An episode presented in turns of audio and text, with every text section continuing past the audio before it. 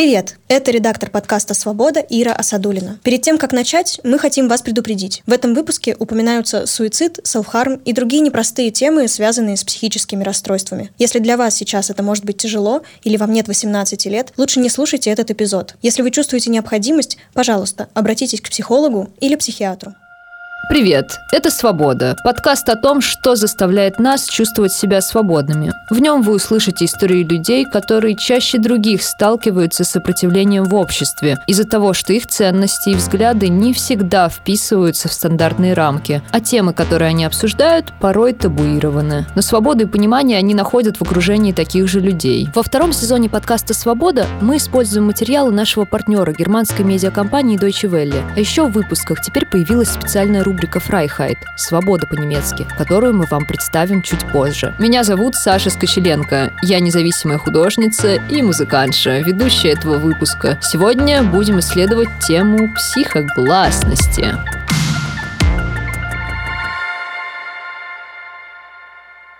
Психические расстройства долгое время были чем-то табуированным. Говорить об этом было как будто это стыдно и неправильно. А постановка такого диагноза могла оказаться настоящим концом света. Конечно, не все стереотипы ушли сейчас, но многие люди все чаще открыто говорят о себе и таким образом борются с общественной стигмой. В этом выпуске герои с психиатрическими диагнозами расскажут, меняется ли как-то отношение к психическому здоровью и как в этом помогает сообщество.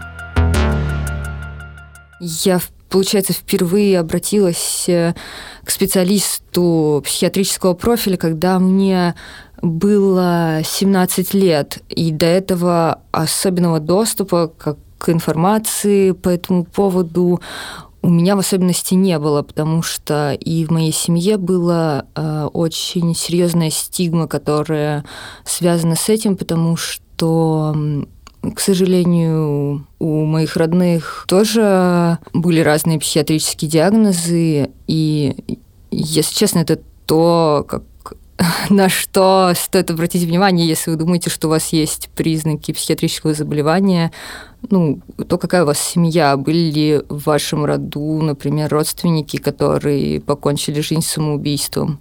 Мой дядя повесился, когда ему был 21 год. И, если честно, до 17 лет Э, я не задумывалась о таком, а скорее мое состояние, мое ощущение себя было чем-то для меня самим собой разумеющимся. Я чувствовала себя очень грустно и довольно подавленно. В принципе, с детства. Большую часть жизни я чувствую себя очень угрюмой и подавленной, и по большей части мне хотелось умереть. Я наносила себе порезы в разных местах тела и предпринимала попытки самоубийства. Я не могла обратиться к психиатру или обратиться к психологу, потому что моя мать препятствовала мне в этом. Ну как, она открыто не одобряла такую возможность, потому что, к сожалению, она сама тоже очень сильно болела. Она лежала в психиатрической клинике, и, конечно, опыт советской психиатрии наложил на нее очень сильный отпечаток. Так что в 17 лет мне пришлось уйти из дома, чтобы обратиться к психиатру. Тогда же я впервые устроилась на работу, чтобы оплачивать свою психотерапию, а в дальнейшем лечение дорогостоящими медикаментами. В 24 мне пришлось обратиться к врачу повторно из-за сильной мании. До 24 я испытывала похожие состояния эйфорического настроения и подъема сил, которые могли длиться месяцами. Но вот ко второй половине 20 лет эти радостные состояния постепенно трансформировались в злобные психотические эпизоды с неконтролируемой агрессией, паранойей, скачками идей и галлюцинациями, слуховыми и зрительными. Тем не менее, тогда, в мои 17 лет, в 2007 году, я, конечно, думала, что депрессия – это самая большая моя проблема, и тогда я впервые пришла к врачу из-за беспросветного суицидального отчаяния, навязчивой тревоги и чудовищных ночных страхов. Это педагог доп. образования Саша, и у нее тревожное расстройство. Когда меня в очередной раз накрыло э, депрессником, он всегда на, накладывается на растущую тревожность. Э, я начинаю бояться вот чуть ли там не собственной тени. Я начинаю бояться, что меня изнасилуют в переходе, что я упаду на эскалаторе, расшибу себе голову, бояться летать на самолетах, ездить на поездах. Короче, вот всего-всего-всего. Это значит, что, скорее всего, через какое-то время в комплекте пойдет депрессняк. Все началось на третьем курсе с депрессией депрессивной симптоматики, которая наложилась на финансовые трудности. Тогда Саша обратилась к бесплатному участковому терапевту, поставившему ей диагноз. Затем она пошла к частному терапевту, но случились очередные финансовые затруднения. В итоге она решилась принять участие в бесплатном публичном терапевтическом сеансе в инстаграм-аккаунте терапевта, где сейчас около трех тысяч подписчиков. Вот что она рассказывает об этом необычном опыте. И, собственно, триггером основным послужил контекст, что вот э, депрессивные какие-то загоны, они уже начали подводить к суицидальным наклонностям. И я именно об этом с ней хотела поговорить, потому что я испугалась, что если вот я сейчас, прям сейчас не поговорю поговорю с доктором, я что-нибудь с собой сделаю, и будет уже поздно. Я на это согласилась во многом, потому что это именно Инстаграм, а не ВК или какие-то другие платформы, потому что я свою инсту э, выстроила так, что это мой такой уголочек свободы, место, куда я не подписываю своих учеников, свое начальство из школы, или если подписываю учеников, то каких-то, с кем я уже много лет общаюсь и кому доверяю. Но главное, чтобы об этом не знали родители учеников, языков, потому что это как бы у нас самая страшная сила сейчас в образовании в целом. Это люди, которые могут кого угодно засудить, если захотят, и найти для этого любую причину. Честно говоря, с одной стороны, какой-то страх делиться такими вещами у меня присутствует при личном контакте с какими-то конкретными людьми, это даже скорее стеснение какое-то. Но в общем и целом а, вещь, которая мне всегда помогала в депрессивных эпизодах, это осознание того, что я такой не один, что я не инвалид, что есть еще люди с такими же проблемами, и именно это мотивировало меня тогда согласиться на публичный сеанс. Это на самом деле то, с чем хочется делиться с широкой аудиторией, каким-то позитивным опытом, что вот проблемы были, но они в итоге так или иначе решаются, это возможно. Ну, какой-то вот есть месседж для широкой аудитории, как бы я понимаю, что такие записи специально ищут ищут, скорее всего, люди с похожими проблемами. И я понимаю, что им будет важно услышать, что эти проблемы, в принципе, решаемы, и они такие не одни с ними. Э, есть еще такой приятный момент в социальных сетях. Они все-таки достаточно обезличенные, ты легко можешь от этого абстрагироваться. Вот эта вот обезличенность, она очень сильно смягчает весь этот открытый формат. От подписчиков, терапевта моего, по-моему,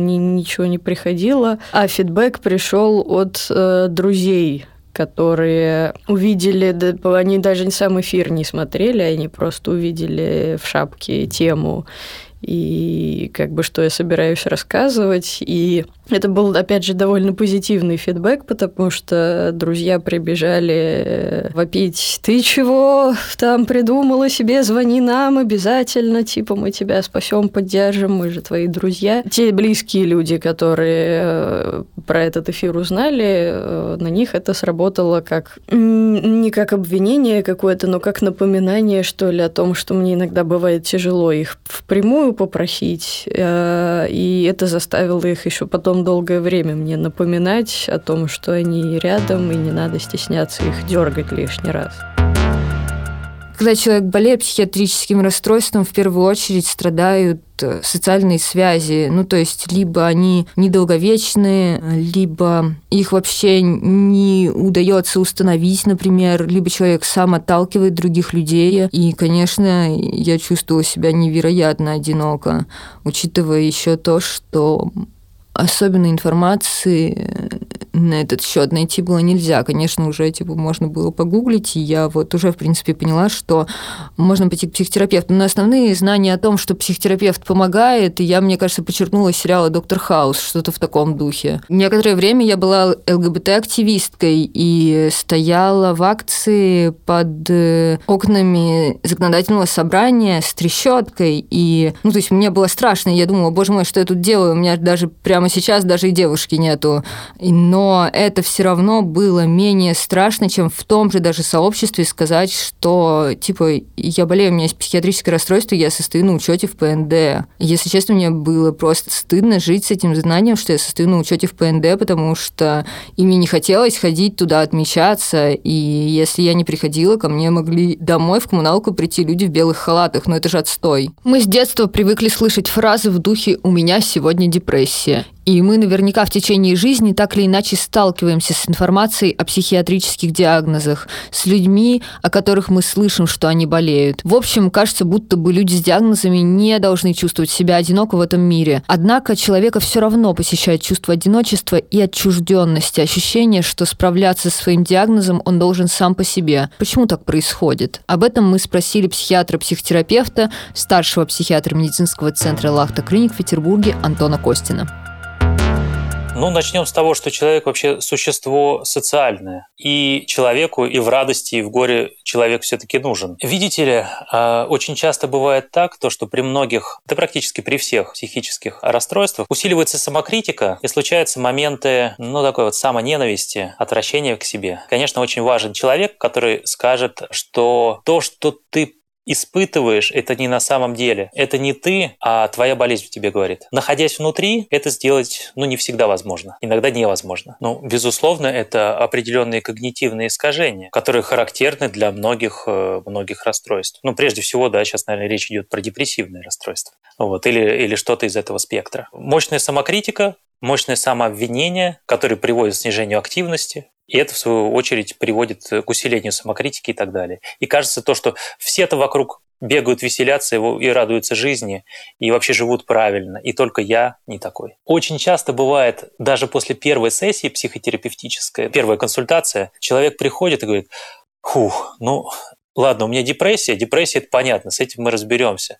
А я-то думал просто, я вот человек такой, неправильный. Я думал, то, что у меня уникальная какая-то проблема. Ну а коль скоро есть диагноз, есть как бы ну, дорожная карта по решению этой проблемы, уже проще. Нормализация этих процессов очень важна. И, безусловно, ну, эту роль может выполнить э, либо близкий человек, ну, который примерно представляет, что происходит, или специалист в самом широком смысле, да, который может объяснить, или очень-очень большим эффектом, поддерживающим и терапевтичным является группа самопомощи, терапевтические сообщества. Очень часто такие люди могут помочь э, хотя бы той информацией, что мы пережили то же самое, то, что ты чувствуешь, это нормально, это не ты плохой, это проблема, которую можно решить. И мы ее уже решили. Но нужно немножечко набраться сил, и появляется свет в конце туннеля. Более того, если у кого-то есть подобный опыт, им можно поделиться и не только в каком-то рациональном формате, но еще дать эмоциональную поддержку, и это тоже важно. Когда я начинал свою работу, это не так уж давно было. А нормой было вообще не сообщать человеку его диагноз, потому что это может его травмировать. А как вы понимаете, если человек не очень осведомлен, что с ним происходит, ему очень сложно это контролировать. Жизнь с психическим расстройством – это не только прием препаратов, но это еще и навыки контроля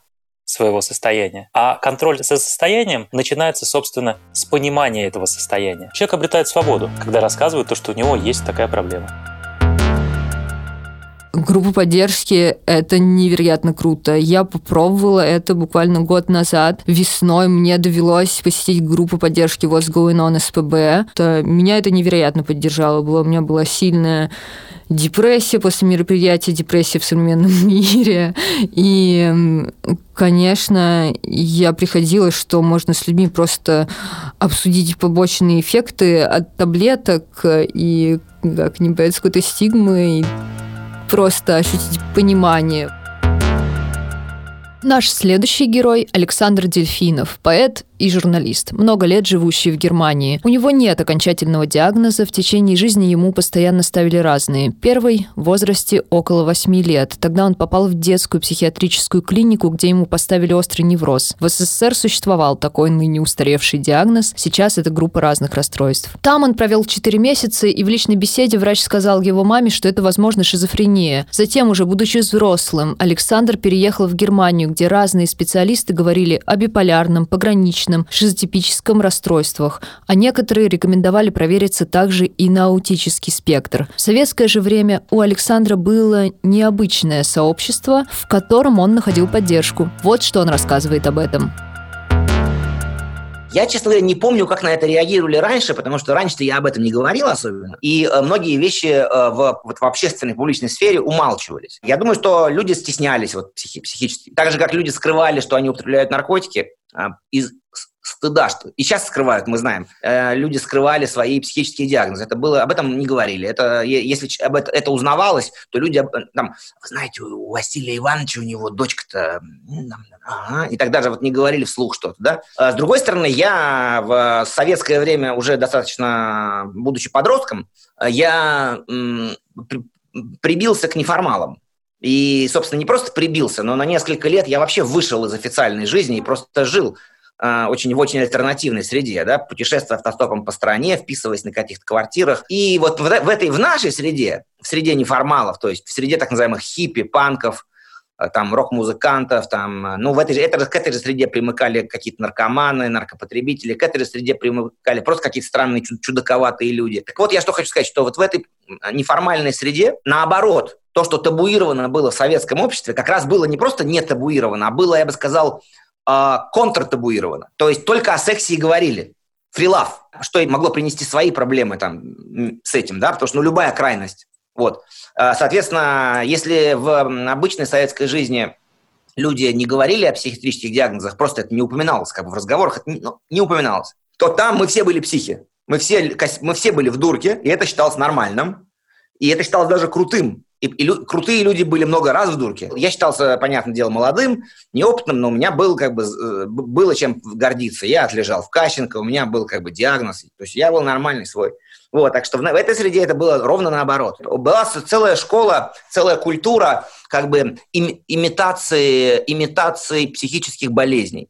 Да? Это была культура, как правильно закосить, чтобы получить максимально тяжелую статью, например. Да? Считалось, что люди, которые получили четвертую статью, закосив от армии. Это очень крутые мастера как бы альтернативной жизни. Но мы же знаем также, что из трудов Карла Густава Юнга, классических, что э, симуляция психи- психиатрического диагноза не отличается от психиатрического диагноза. И поэтому э, тот факт, что мы симулировали диагнозы, не отменяет того факта, что они у нас были. А, кроме того, э, само наличие диагноза ничего не означает в плане того, что мы были хоро- хорошие были люди или плохие. Да? У меня был такой момент, знаете, э, вот когда я испытывал один раз э, то, что называется большой депрессивный эпизод, и вот перед походом уже к врачу, перед тем, как я понял, что надо идти сдаваться, в Германии это уже было, я в этот момент вот испытывал нечто такое, как будто бы я вот действительно как-то вот один замкнут э, в какую-то вот э, стеклянную колбу.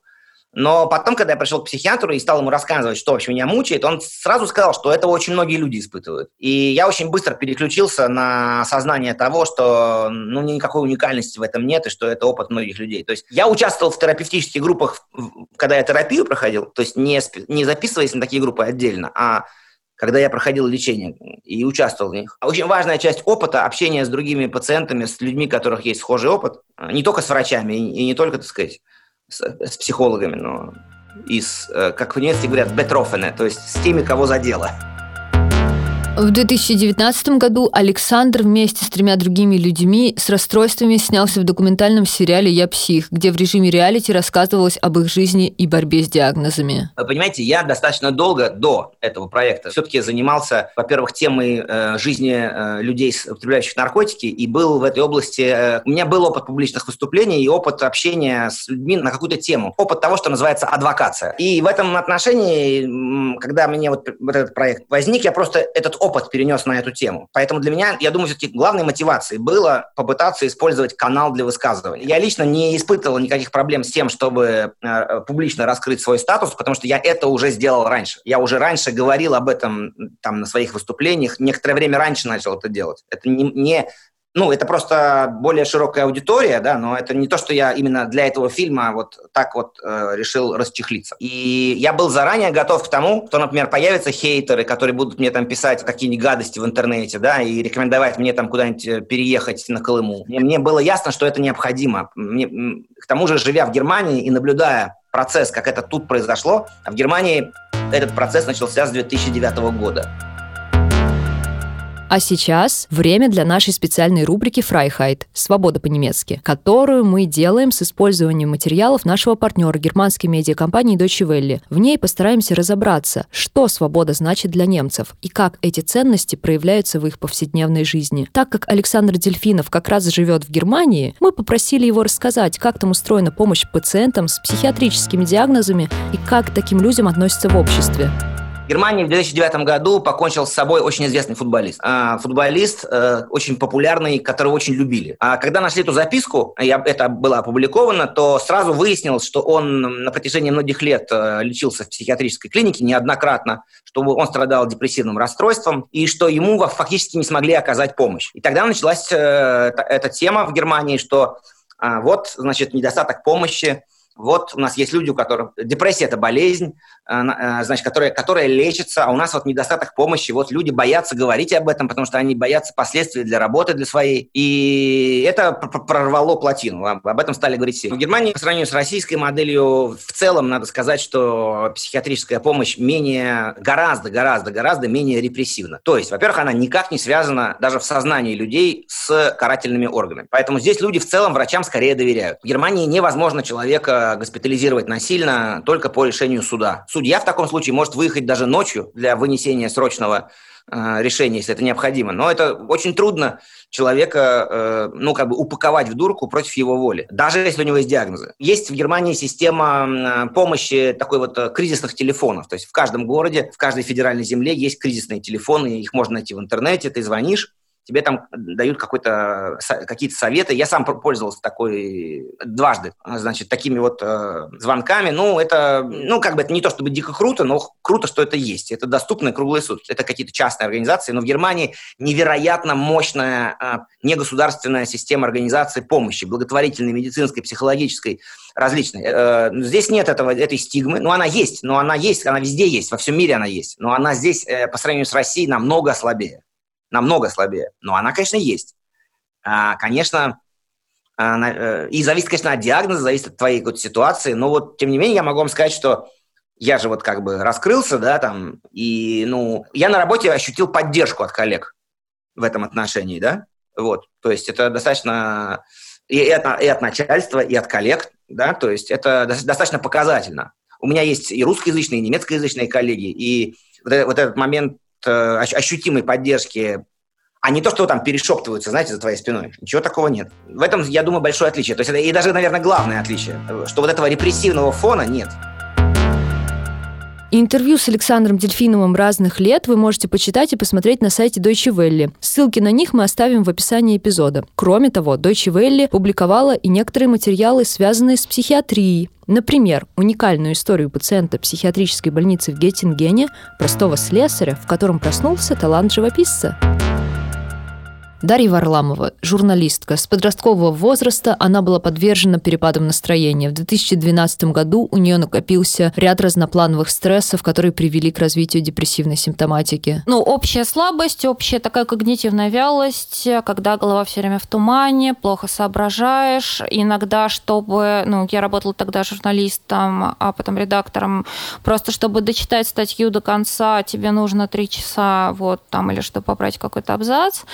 Вот, и ощущение он такой полной беспомощности, что ты ни на что не способен, ну, очень такая выраженная самокритика, очень много самобичеваний и ощущение, что ты, ну, слишком слаб, чтобы жить в этом тяжелом мире, вот, полном опасности и сложности ты не справляешься, и хочется лечь и как бы лечь пластом и лежать. Впоследствии выяснилось, что у Дарьи биполярное аффективное расстройство. Ей в каком-то смысле повезло. Ее воспитывали в довольно нонконформистском ключе, поэтому она привыкла считать, что если другие считают тебя странным, это не смертельно. Когда она заболела, то получила очень много поддержки от близких и друзей, а к врачу решила пойти из-за того, что у нее сильно снизились когнитивные функции, память и внимание, что сильно мешало работе. Тогда, конечно, я себя чувствовала ну, ужасно. Мне казалось, что я всех подвожу, что все там за спиной шушукаются, какая она странная, вот, плохо совсем справляется. Но на самом деле вполне начальство нормально отреагировало, вот, вполне толерантно, и тогда я поняла, что это не очень страшно. В 2014 году Дарья в соавторстве с коллегой Антоном Зайни Корнеевым начала писать научно-популярную книгу о психиатрических расстройствах. Она была издана в 2016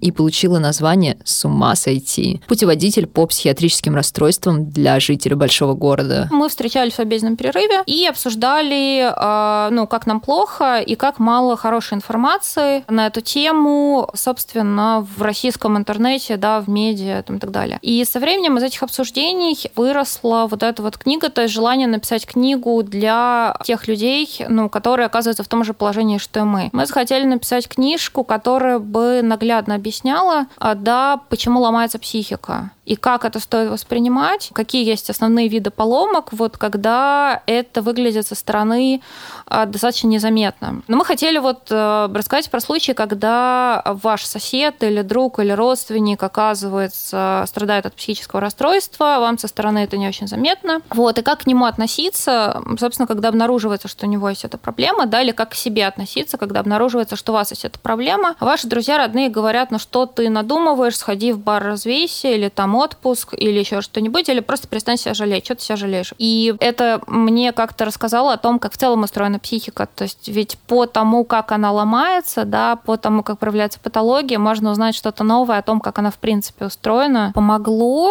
а, ну, во-первых, потому что я больше читала а, про собственный диагноз, про биполярное расстройство, какое оно бывает, там есть несколько вариантов и так далее. Вот. Во-вторых, а когда ты объясняешь другим людям, что этого не стоит, ну, как-то стесняться или как-то слишком сильно переживать, ну, в смысле, что это медицинская ситуация, но контролируемая в целом, и там как-то решаемая хотя бы частично. Ты себя в этом, ну, как-то лучше убеждаешь. И э, мне очень понравилось, ну, пока, собственно, я изучала англоязычные источники, мне очень понравился термин нейроразнообразие, ну, про то, что то, несмотря на то, что вот эти все э, особенности, они могут сильно мешать жить, а они, ну, в них есть некоторая ценность, потому что у представителей разных расстройств всегда есть какие-то сильные стороны, которые, ну, то есть всегда есть другая сторона медали, да, есть то, что тебе мешает, и при этом есть то, что, ну, в чем ты силен. Вот, то есть нельзя сказать, что это однозначная польза, конечно, очень много побочных эффектов, но при этом можно считать, что э, ну, человечество это что-то вроде оркестра, да, где разные люди хорошо играют на разных инструментах. И вопрос скорее не в том, что какие-то инструменты не нужны, да, а в том, как их встроить. Вот как встроить людей с разным типом нервной системы так, чтобы они оказывались на своем месте. В плане помощи, э, ну, во-первых, моя знакомая Маша Пушкина, которая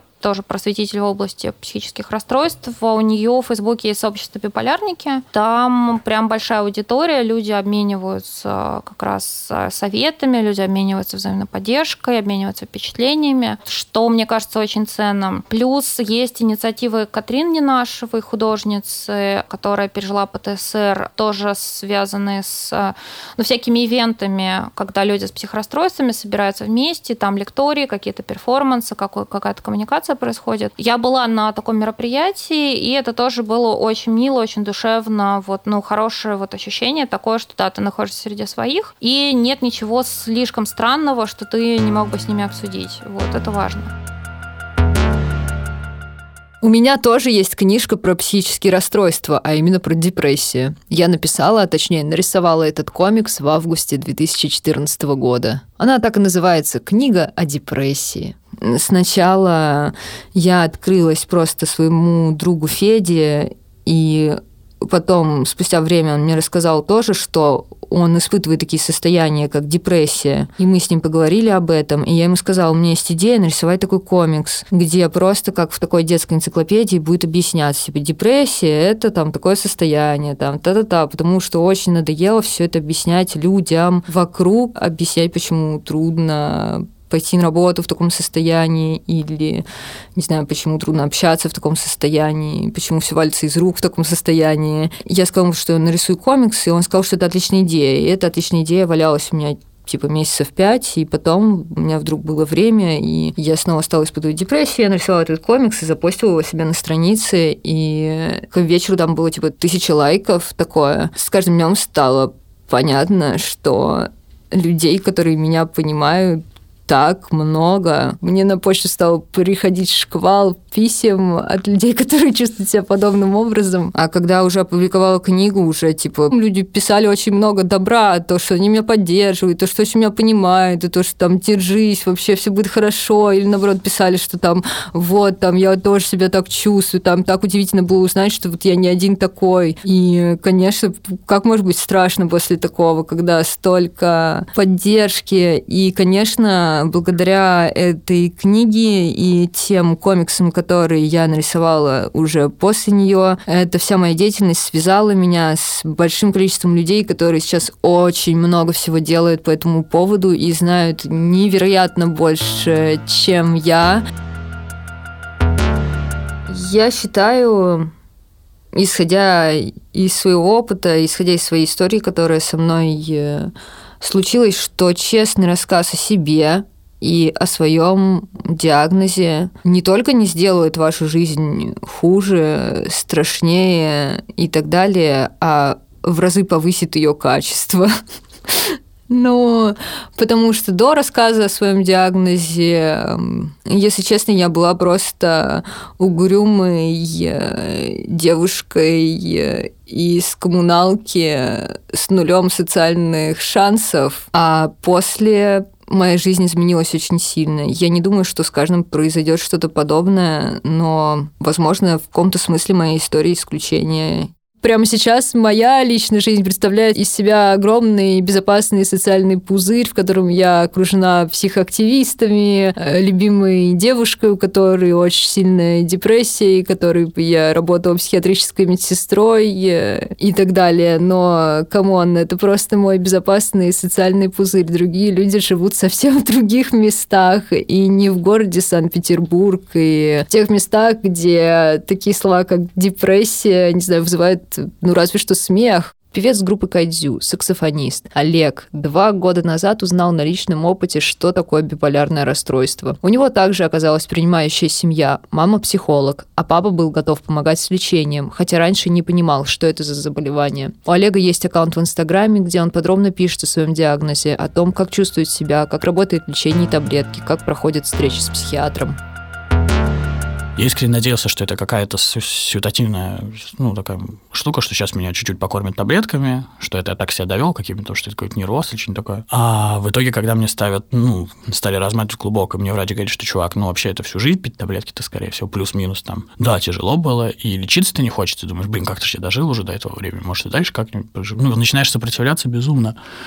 И вот тут-то как раз-таки вопрос, откуда появляется сообщество и прочее, потому что я почти сразу начал вести... Я экстраверт, потому что лютый. Типа, у меня вот мама, например, смеется, что типа от других думаешь, потому что мне обратная связь какая-то, видимо, ну, вообще даже из серии просто каких-то невербальных даже реакций важна. Я почти сразу начал вести дневник, потому что вот этот э, в соцсетях прям он начался как клич о помощи, и выяснилось, что, во-первых, это как, собственно, с камин и есть прикол. То есть это выяснилось, что огромное количество людей, про которых ты даже не знал, что с ними что-то происходит. Мне повезло на самом деле, что я изначально оказался не один. У меня были знакомые с этим диагнозом уже. Я, собственно, про биполярное расстройство и узнал буквально там за, наверное, за полгода до того, как мне поставили. И первые разы, когда похожие штуки у себя отщелкивал, думал, что да не, это, ну, это тут, как всегда, эмпатия к человеку. То есть я, собственно, у очень хорошей подруги как раз-таки стоял тоже бар. Причем, собственно, как только я написал вот этот э, первый пост о том, что, блин, ребят,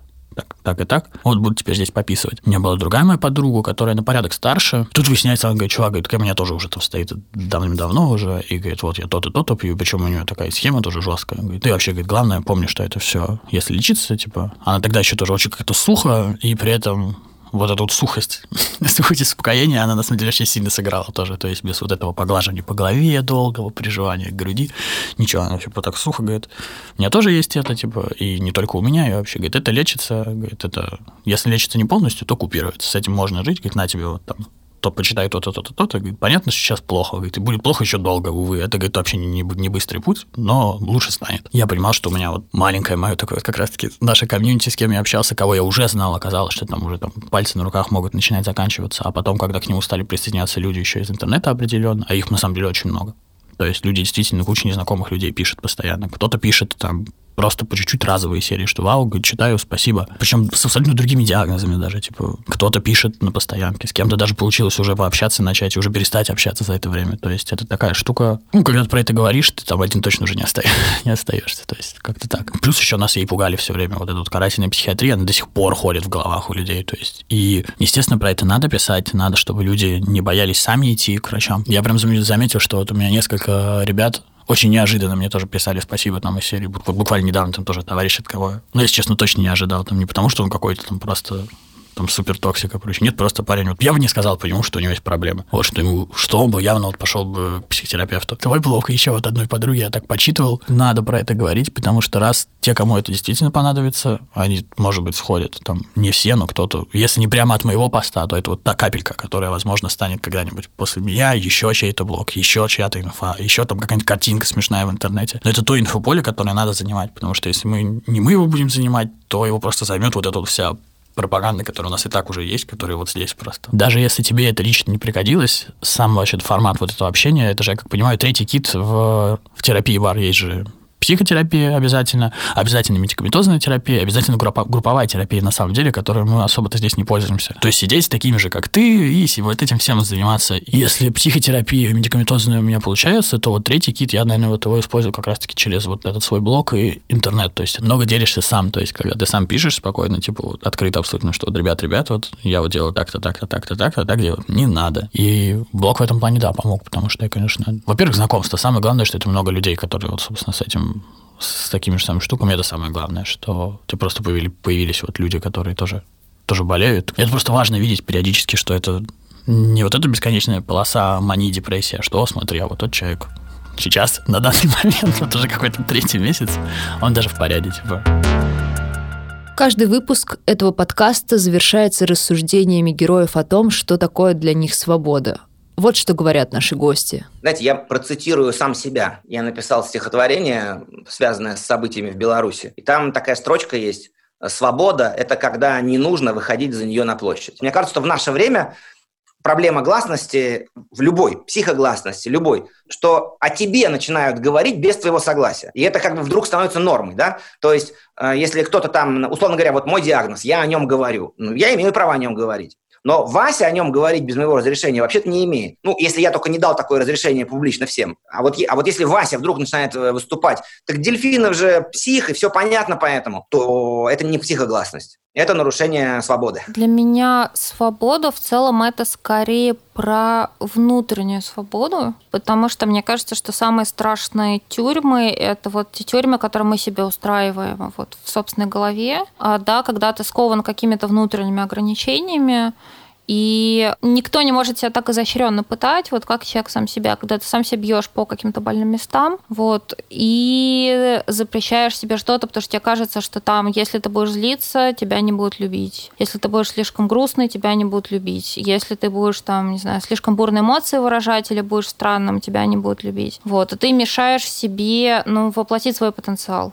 Ну и по поводу психогласности, да, ну мне кажется, что мы как-то к этой свободе движемся постепенно. То есть это про то, чтобы, ну, во-первых, люди могли э, как-то откровенно говорить о своих проблемах, и их бы никто не гнобил. И это про то, что чтобы как раз выстраивать комьюнити и а, как-то помогать этим людям интегрироваться. Ну, свобода инженера – это, конечно, в первую очередь право выбора и, в принципе, возможность самостоятельно принимать решения относительно себя э, в любой сфере. Вот. Это возможность, э, наверное, свободно говорить о каких-то своих проблемах и не бояться осуждений и неприятия сильного. Да, еще один такой классный момент есть, но это тоже касается по большей части подростковой среды. Опасность в том, чтобы, в принципе, какие-то слабые места показывать, потому что многие несознательные люди любят начинать в них тыкать специально. Ты говоришь, у меня арахнофобия, тебе специально начинают игрушечных пауков за шиворот пихать, хорошо, если игрушечных. Так вот, свобода психогласности – это как бы, наверное, полная уверенность в том, что люди не начнут так делать и не начнут пользоваться наличием у тебя каких-то проблем и триггеров. Почему не может быть психогласности, почему люди шеймят больных людей, для меня вообще загадка. Это еще, это вообще прошлое. Вот это в прямом смысле прошлый век. То есть, прям, может быть, даже еще хуже. Поэтому свобода психогласности, господи, уже примите о том, что люди с психическими заболеваниями они уже сотни лет как творят, например, я сам как человек, типа, занимающийся искусством, не сотни лет творят, э, вы ходите в музей, смотрите на картины, которые они делали, вы слушаете музыку, которую они делали, в, в, среди политиков были же эти люди, вы живете по законам, которые делали эти же люди, так же самое, допустите уже, что все, как и в любой, любой, любой другой стигме, уже Просто она, мне кажется, какая-то совсем еще, еще более очевидная, чем остальные. показалось, что же тут просто даже решение есть. Тут все, люди уже сами с собой справились, они нашлись, и там, дисциплина психиатрии развивается там вовсю, таблетки развиваются, они уже сами себя лечат, уже просто отстаньте. Мне всегда казалось, что свобода, она крайне такая субъективно ощущательная штука. То есть это весь набор вот этот. То есть это безопасности, любви, вот отсутствие, так сказать, страха, не знаю, как это правильно выразить. Вот это как раз-таки все, что и включено вот в этот сейчас спектр. Мне кажется, свобода — это не какое-то одно чувство, это больше собирательное. Прям это возможность спокойно, безопасно, без страха жить в любви, наверное, как так.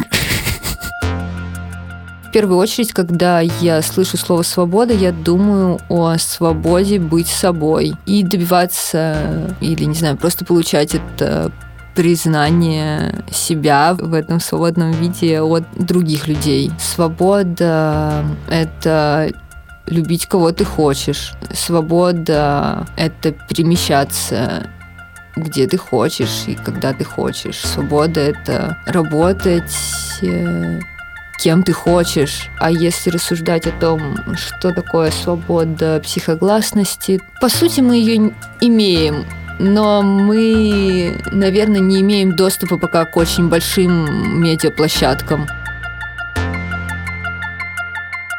Вы слушали подкаст «Свобода». С вами была я, Саша Скочеленко. Этот сезон делает издание «Бумага» с использованием материалов нашего партнера германской медиакомпании Deutsche Welle. На сайте dv.com russian вы можете найти актуальные новости и истории о Германии, Европе, мире. А еще полезную информацию для тех, кто интересуется Германией, например, материалы для изучения немецкого. Подписывайтесь на нас на всех платформах или слушайте выпуски на сайте paperpaper.ru. А также оставляйте нам отзывы. Это очень важно, ведь так с вашей помощью подкаст услышит больше людей. Спасибо, что были с нами. Пока.